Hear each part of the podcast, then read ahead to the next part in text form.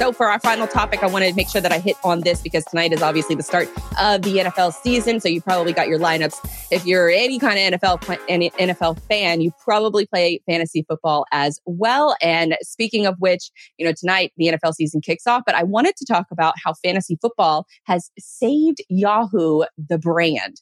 And so, fantasy football has, you know, kind of diving into the history of this. Fantasy football has been around since the early 60s, where the initial rules were developed or invented by Oakland Raiders staffers and a reporter.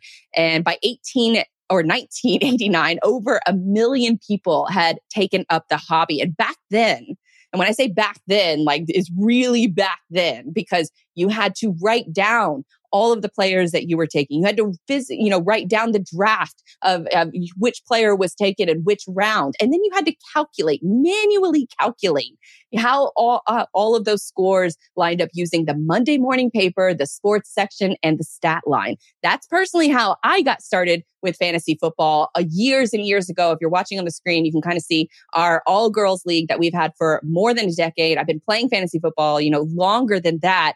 And we have always used Yahoo fantasy football. And if you remember, Yahoo was really the dominant, uh, the dominant tech company back in the 90s. If you think of with the hierarchy of where Apple is today, where Google is today, that was Yahoo back in the 90s.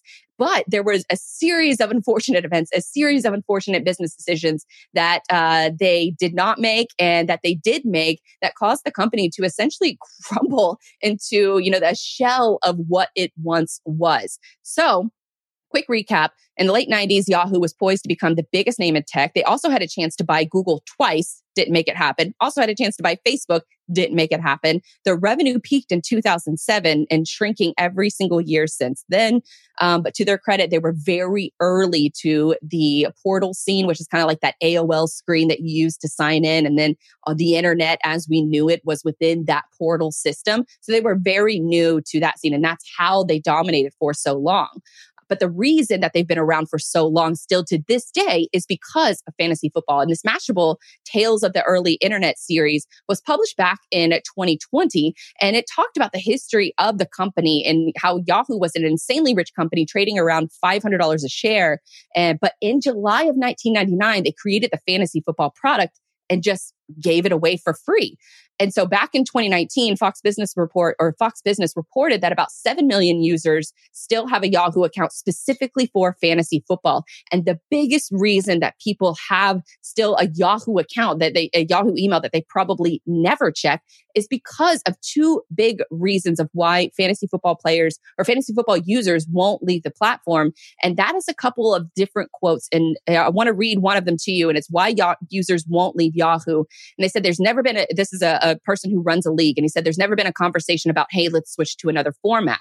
This is a 49 year old man in California who's been playing in a Yahoo league for 14 years. He said Yahoo does make it easy. We're a bunch of lazy old farts now. and to actually adapt to another format would be inconceivable. I think we'd quit playing rather than switch to another format, which is incredible to hear. And then this other piece of information that I, you know, I personally check each year with my fantasy league and it's the historical data and the importance of the historical data, no matter if you're a younger or an older player, because history does matter when it comes to fantasy football. And a quote from this uh, this gentleman. He says Yahoo has easy to use tools that let you look through the history of your league. You can see how many times each person has won, how Yahoo rates, rates your performance over time, or the playoff scores from every single season. If you've had a league going for a decade, you don't want to lose that history. You don't want to trash the results. You or you you want to actually trash the results from back in the day is what I would make the argument of.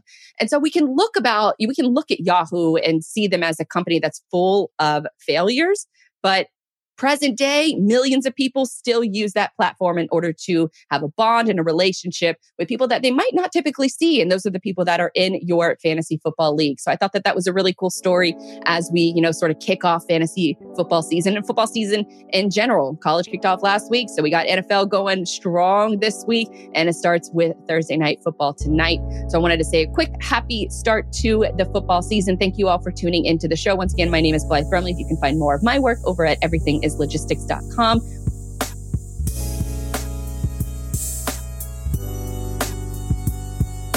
I hope you enjoyed that episode of Everything is Logistics, a podcast by Digital Dispatch where we help your company build a better website.